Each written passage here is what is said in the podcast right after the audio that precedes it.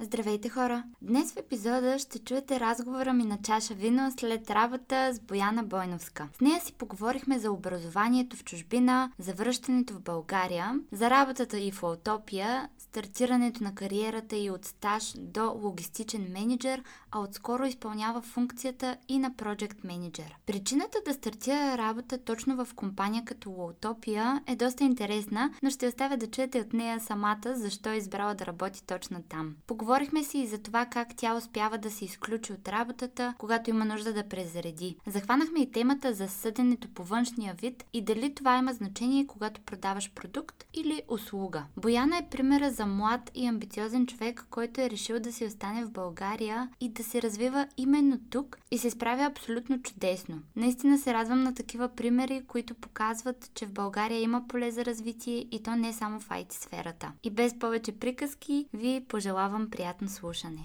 Аз предлагам първо да се чукнем за на здраве. Да здраве. На здраве.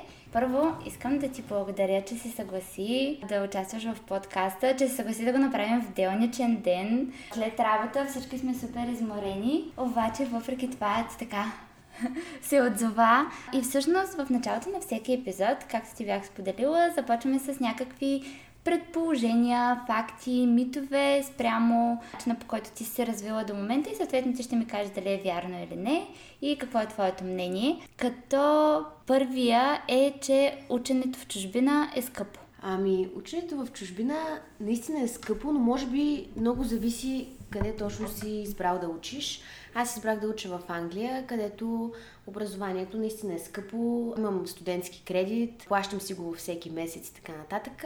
Хубавото при мен е, че аз започнах работа още на втората година и втората и третата година се справях сама, чисто от към нали, разходи, свързани mm-hmm. с квартира и така нататък, но образованието ми е с студентски кредит. Да, според мен е скъпо, със сигурност по-скъпо от това да учиш в България. Да, а всъщност ти си била на квартира, не на общежитие, така? Първата година бях на общежитие, след това втората и третата година излязох на квартира. Mm-hmm. А ако не е тайна, какво си работила докато учиш? А, бях сервитьорка в Хилтън, където всъщност се влюбих и в хотелиерството. Mm-hmm. А, хотелиерството ми е много любимо. Работех с хора от много различни националности и честно казано супер много си харесвах работата. Mm-hmm. Колкото и странно да звучи, много ми допадаше и наистина се чувствах много добре това, което правя.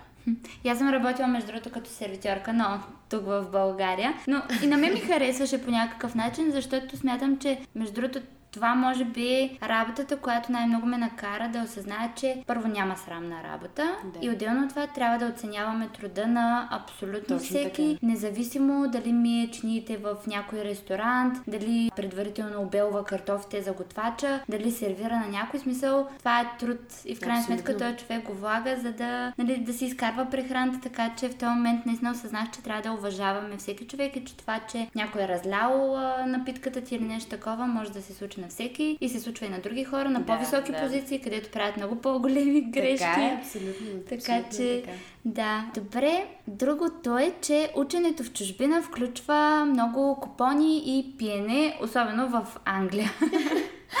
Ами, лично за мене не включваше много купони и пиене. Аз стоях там с най-добрата си приятелка и всъщност, може би за три години сме отишли два или три пъти на дискотека. Не ни допадна нощния живот в Англия, тъй като ние тук започваме много по-рано всъщност да излизаме да. на дискотеки, да, да пием дори, което не е похвално, но е факт. да. Докато там те живеят нали, до доста така, до 18 годишна възраст с родителите си, изведнъж отиват в университета и просто са като отвързани голяма част от тях. Да. Но това е техният начин да се забавляват. Лично да. на мене така и не ми допадне. Фокуса ми беше друга, да не беше за купоните. Аз все пак от 8 до 12 клас съм а, живяла и учила в Търново, където mm-hmm. съм била без родителите си на квартира, с приятели. Тогава доста се наживях. Макар че аз между другото живеех нали, с родителите ми до 12 клас и аз смея да твърдя, че наистина до 12 клас се наживях толкова много, че дори в университета бях в друг град, вече не живеех с родителите си и така нататък. Не ми се излизаше по купони. Не, че ми се учеше, признавам, не ми се и учеше, но не ми се излизаше навънка. Просто приоритетите по някакъв начин Точно се променят. Така, да. да. Добре, тъй като всъщност си учила в чужбина, след това се върнала в България, другото предположение е, че по-лесно се намира работа в България, когато си учил и образованието ти е от чужбина. Честно казано, не мога да отговоря на този въпрос, тъй като нямам опита за да го направя, но чисто към наблюдения не мисля, че е така. Защото това твърдение само по себе си то не е устойчиво. В крайна сметка това, което е важно са качествата на човека mm-hmm. и това нали, как се справя, какво може да прави и какъв е той. Това дали е учил в чужбина или в България няма особено голямо значение, тъй като има хора, които учат в чужбина и се връщат с много по-малко знания от хора, които си учат в България. Да. Така че за мен е лично нали, това не е, не е вярно. Но не съм го изпитала и не мога да кажа, тъй като действително веднъж съм кандидатствала за работа и все още съм там. Да, добре. И този въпрос, не, това предположение подобно като предното и предполагам, че вече ще е ясен отговор, но все пак човек, който е учил в чужбина, се гледа с предимство пред този, който е учил или изобщо няма образование. Примерно сега, когато си на по-висока позиция, не знам дали ти се е налагало да се срещнеш с някой човек, примерно за твоя екип да. или нещо такова. Да. Дали просто е така, ако ти се наложи дори, дори да не ти се е случвало, ще гледаш ли с приоритет този, който има образование или този, който който... Няма. Честно казано, не. Няма да го гледам с приоритет, но е факт, че повечето хора, когато чуят, че някой е учил в Англия или където и да било в чужбина, със сигурност съзнателно или несъзнателно го гледат с приоритет. Лично аз обаче не бих го направила никога. За mm-hmm. мен това по никакъв начин не е определящо за човека. Да. Така е. Единствено от гледна точка на това, че нали, в зависимост колко време е живял с родителите си и така нататък, може да е изградил навици на по-самостоятелен човек. Да. От, от такава гледна точка единствено бих могла да го погледна като да, плюс. Да, така е. Добре, сега всъщност да преминем малко по-надълбоко в самия разговор и да се представиш, да разкажеш малко повече на мен най-вече на хората, които ще ни слушат, на колко си, откъде си, къде си в момента, с какво се занимаваш. Аз съм на 24, скоро на 25. От Троян съм, а, от 13 годишна живея в Търново, както вече споменах, до 18 годишна възраст, после в Англия, вече съм в София и от две години работя в Лоутопия. Супер, а всъщност в момента на каква позиция си там? В момента съм по-скоро между две позиции, като едната е менеджер логистика и project management, като с project management се занимавам от а, около 2-3 месеца, така че е сравнително ново нещо за мен.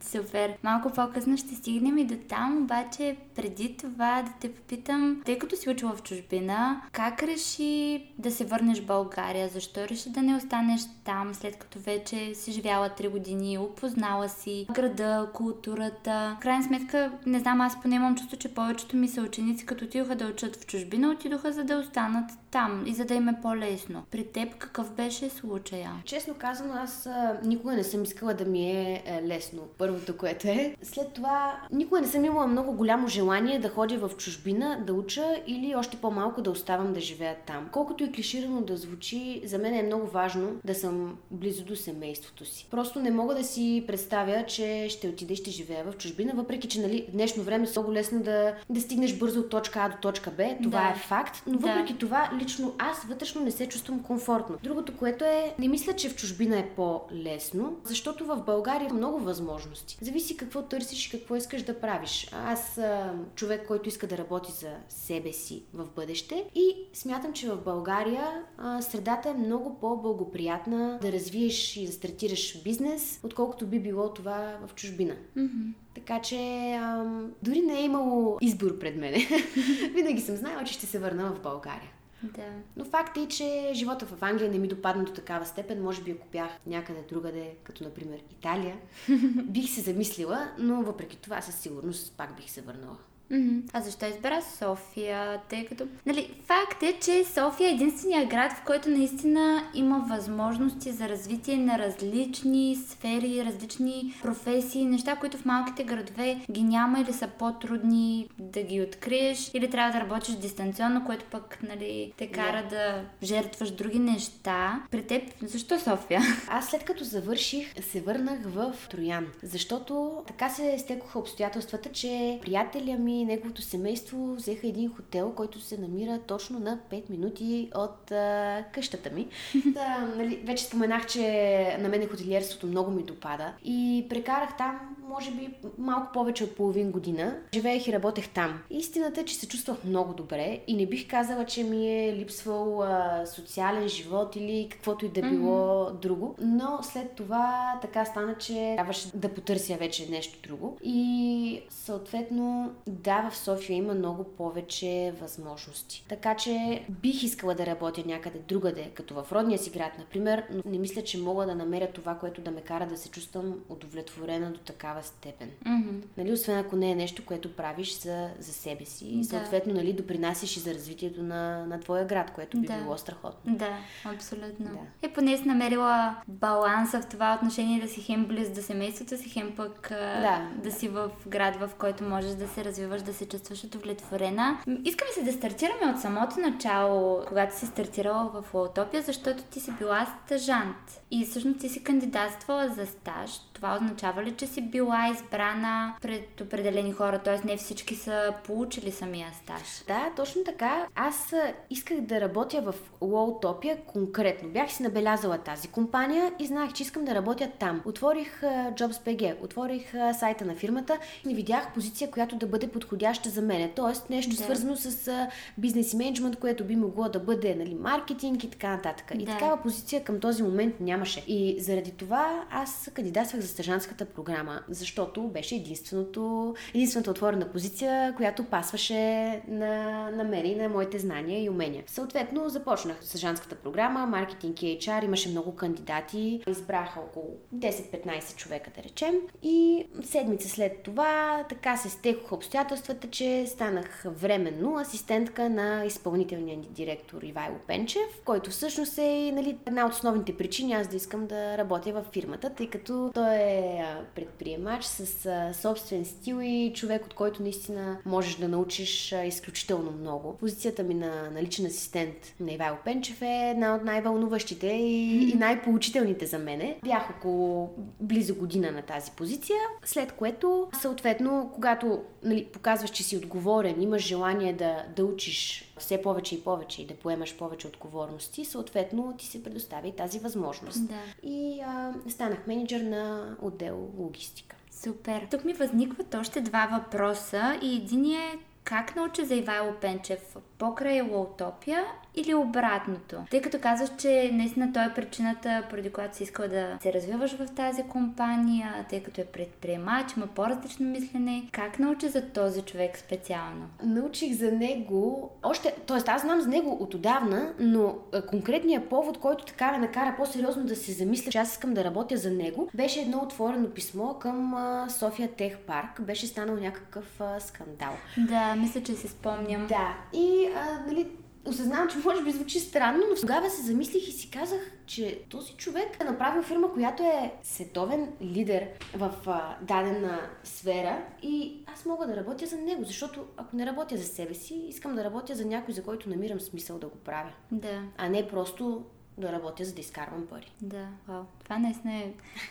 Между другото, мисля, че ти си един от малкото хора, които наистина работят за някой, защото искат да работят с такъв човек, искат да, Да. се учат от него и това е наистина страхотно, че имаш тази възможност. Другия ми въпрос е, тъй като каза, че сте били около 15 на стажанти и тъй като аз направих проучването и видях, че има от други стажанти, които също са били в маркетинг и така нататък, не си била нали, единствения човек. Имаше ли такъв процес на изключване и спрямо това, ако някой не се представя достатъчно добре, да отпадне от стажанската програма? Или по-скоро тя си беше цяла стажанска програма и накрая се решава дали този човек иска да го наемат или не? Стажанската програма беше два месеца по принцип, като първия месец беше неплатен и нали съответно хората, които са наети, те си изкарват първия месец. След това, за тези, за които съответно ръководителите на отдели преценят, че се справят добре, предлагат предлагат да останат още един месец вече, нали, с трудов договор, mm-hmm. като първия месец е с договор за обучение. Да. И да, имаше хора, които отпаднаха, имаше и много хора, които всъщност не се справиха, но истината е, че въпреки, че те бяха с много малка разлика в годините от мене, аз бях много по-зряла от тях, защото аз наистина имам опит, работила съм доста и някакси нямах тези идеалистични виждания за света, които имаха те. На някои хора това им попречи. И не си паснаха с а, корпоративната среда. Да. Така че да, имаше хора, които отпаднаха, но имаше и такива, които се справяха много добре и съответно след втория месец им предложиха постоянна работа. Към днешна дата има ли такива, които все още са там, освен теб? Ами, освен мене, мисля, че има още едно или две момичета. Не mm-hmm. съм сигурна, но, но има все още. Две години по-късно сме двама или трима човека тези от слушателите, които не знаят, дали можеш да разкажеш малко повече за Лаутопия като компания, какво точно представлява, с какво точно се занимава? Лаутопия е българска компания, която е производител на катерачни стени и освен това на така наречените Adventure Facilities, които стават все по-голяма част от портфолиото на Лаутопия. Mm-hmm. Имаме над 1800 проекта в над 76 страни, което е много впечатляващо и показва показателно за това колко е интересна и разнообразна работата ни. Световен лидер сме на много пазари. В Штатите, например, притежаваме над 60% пазарен дял. Wow. И ам, самия факт, че, че това е българска компания, която се развила до такава степен и продължава да го прави и а, да измисля и развива нови продукти е, да. е повод за, за гордост. Да, абсолютно. Да. Та, това е. Произвеждаме катерачни стени и а, изпращаме ги и ги монтираме. Mm-hmm. Супер. Добре, а сега дали може да разкажеш какво прави един а, менеджер логистика и съответно какво правиш в момента, освен това, че се занимаваш с а, логистичните задачи, тъй като отскоро си project менеджер. Да. Как минава един твой типичен работен ден? Предполагам, че е супер динамично. Първо, защото правиш много неща и отделно това, защото е доста специфична и различна компания от типичните, които повечето от нас са свикнали да чуват или в каквито работят. Ами като цяло не мога да дам отговор на въпроса как протича един мой работен ден. Или по-точно отговора, който мога да дам е, че всеки ден е различен. Което на мен много ми харесва, изключително динамично е. Като менеджер логистика се занимаваме, аз и моя екип се занимаваме с и внос на, на стоки, износ на готова продукция, тъй като сме изцяло експортно ориентирани и внос съответно на, на материалите, които използваме за производство.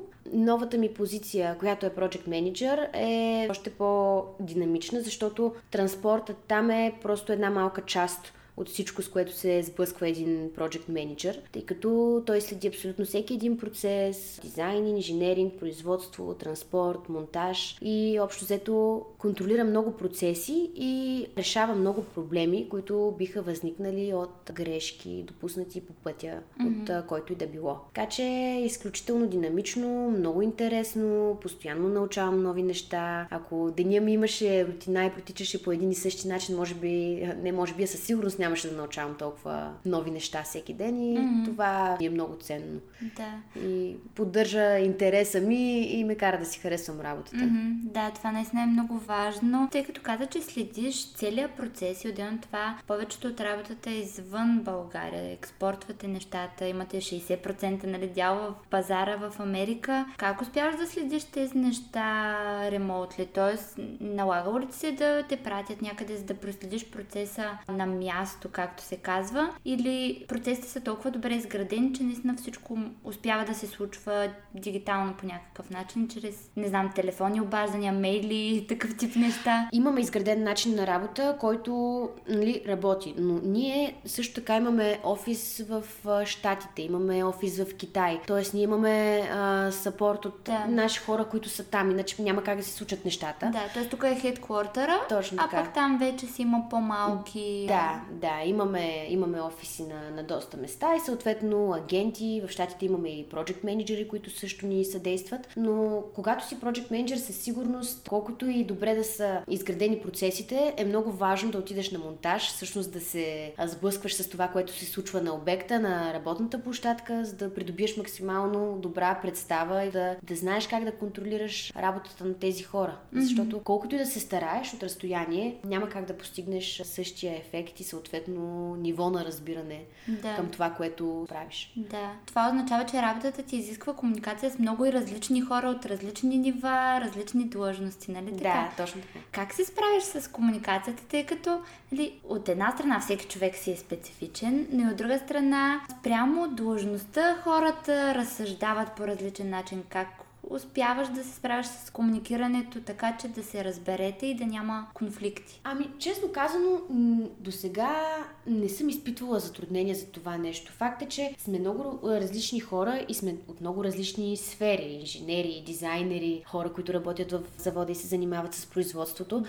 Но въпреки това, някакси просто се получава. Не знам, от само себе си комуникацията върви. Разбира се, че има понякога спречквания, има проблеми, нали, да. изнервяш се на хората, тъй като все пак вие сте взаимосвързани и ако някой не си свърши работата, това се отразява на тебе. Да. Но в крайна сметка това са нормални неща. И най-важното е работата да върви. Mm-hmm. Така че, когато фокусът ти е там, няма какво да те спре. Да. Тук имам един въпрос, който не е свързан толкова с работата, с това, че всъщност и тук в София си има нали, една голяма сграда сграда пълна с стени. Знам, че много най-вече, нали, всъщност не знам дали най-вече, но много IT специалисти ходят да катерят там след работа, да. тъй като пък сте на такова място, което е комуникативно за такъв тип хора. Ти самата катериш ли? Защото в едно интервю бях чела, че само веднъж си катерила, сега няколко месеца, година по-късно. Ами, правиш ли го?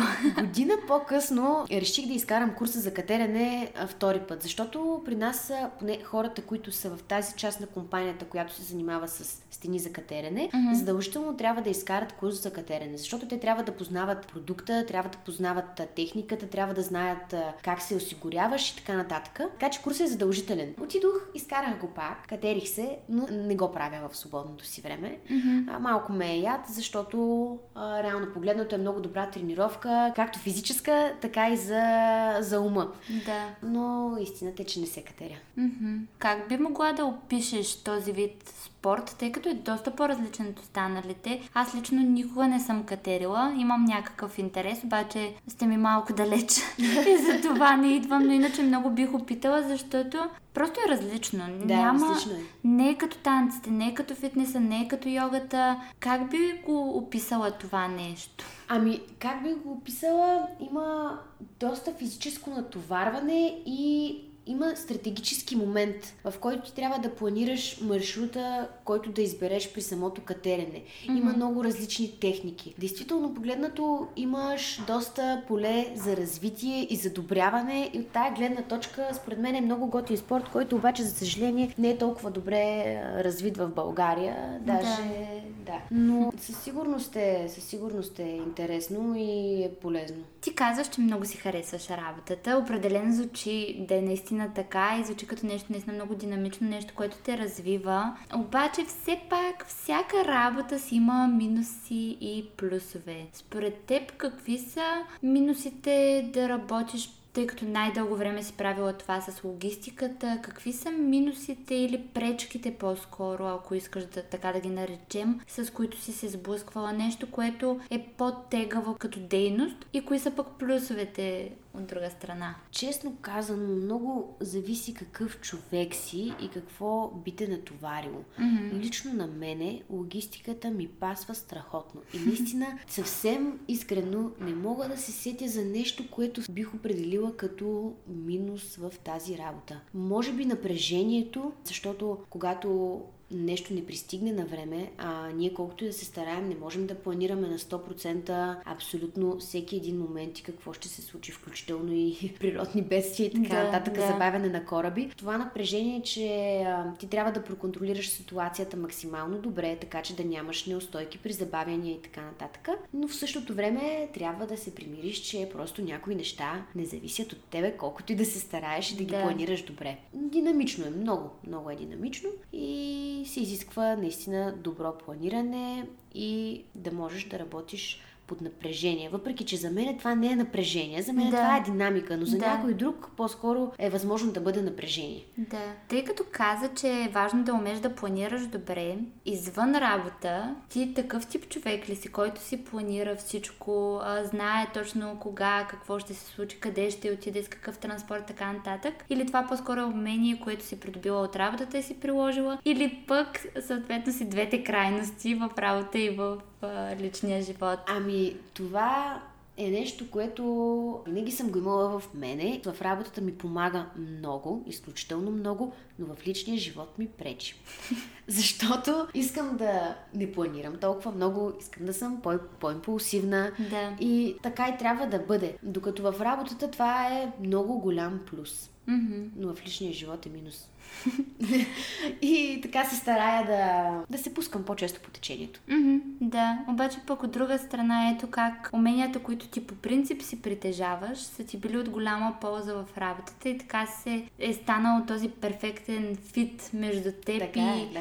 Компанията, хората, дейността, която извършваш и общо взето. Сега се замислям, че може би наистина е много важно, даже не толкова какъв опит имаш, а какъв човек си, какви Да. принципи Да. имаш, какви просто като цяло Възприятие. да, възприятие и всичко, защото те ти помагат в работата и всъщност, когато те интервюрат, е доста вероятно да видят точно този тип качества, дали ги притежаваш, за да фитнеш на Да. една компания, не толкова дали имаш определен брой месеци или години опит в индустрията, защото нали, това е малко като с микроменеджмента. Да, ти Да. виждаш, че човека си стои на бюрото, ама дали наистина работи или не. И затова нали, няма значение дали човек работи от вкъщи или не. Важно е дали си върши работа. Те по същия начин е важно какъв човек си, какви качества притежаваш, а не колко време си го правил. Точно така е, а и още повече, че за е, компании като Лоутопия, които имат по-различна корпоративна култура, според мене, аз когато търся хора за мой отдел, предпочитам по-млади хора, без опит, но енергични и а, надъхани, готови да се научат,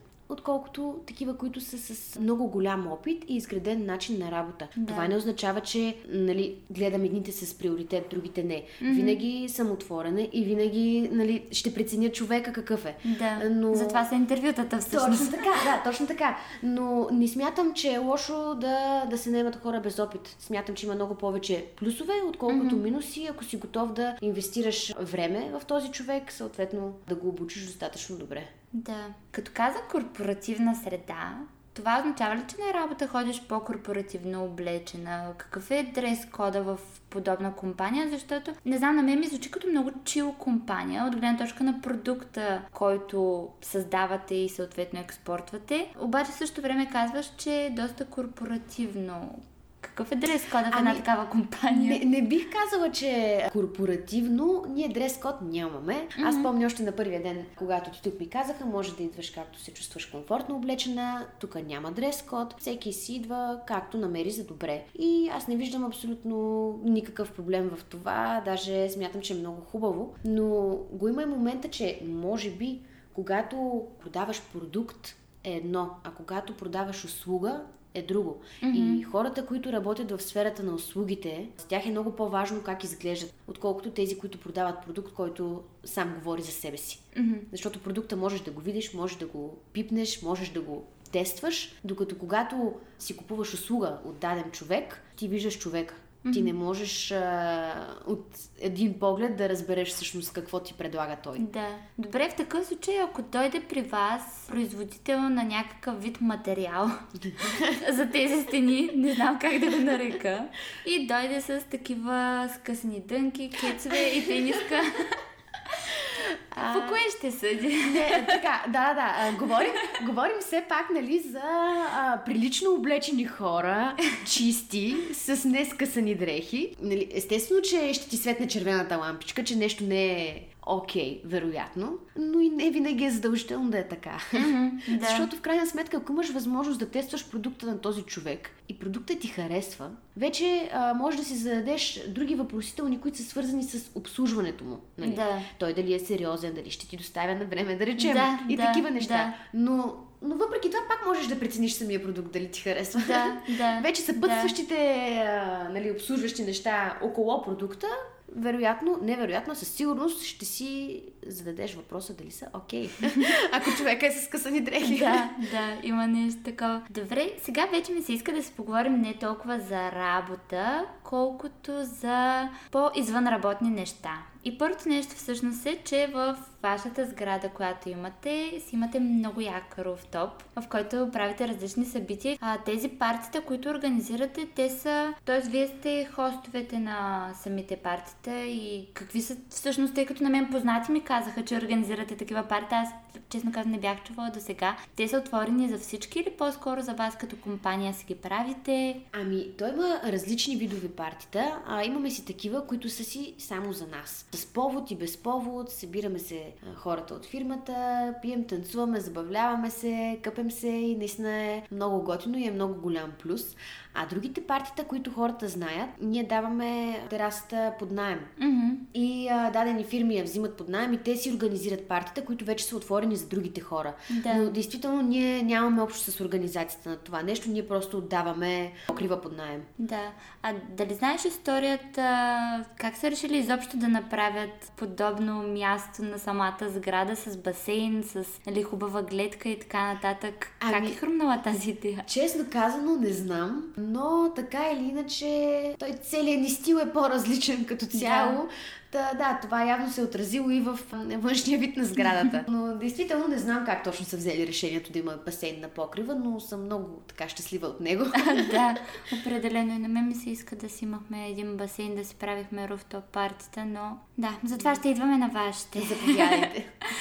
Добре, а самата ти как се забавляваш извън работа? Как успяваш? Да, нали, работата много ти харесва, определено си личи и се усеща това нещо, но все пак има ли момент, в който ти се иска за малко да се изключиш от цялата тази работна атмосфера, от нещата, които било то те тревожат или вълнуват? Какво правиш извън работа, за да балансираш, нали, така, ако мога да кажа? Да, той балансът е много относителен според мен, защото в даден момент човек има нужда повече от работа, в даден момент има нужда повече да се откъсне от работата и да отдели време на личния си живот. По принцип, мен работата в извънработно време не ме натоварва. Не, че се прибирам вкъщи и започвам да работя, но винаги съм на разположение, проверявам си мейлите и то просто защото ми е интересно, не за друго. Да. Но разбира се, имам и такива моменти, в които а, имам нужда да се дистанцирам, особено като се натрупат нали, повече месеци, в които не си, си починал, не си Да. разнообразил, да, да пътуваш, да отидеш някъде, да събереш с приятели. Всеки има нужда от това, според мен. И това е зареждащо, защото в един момент вече продуктивността ти спада рязко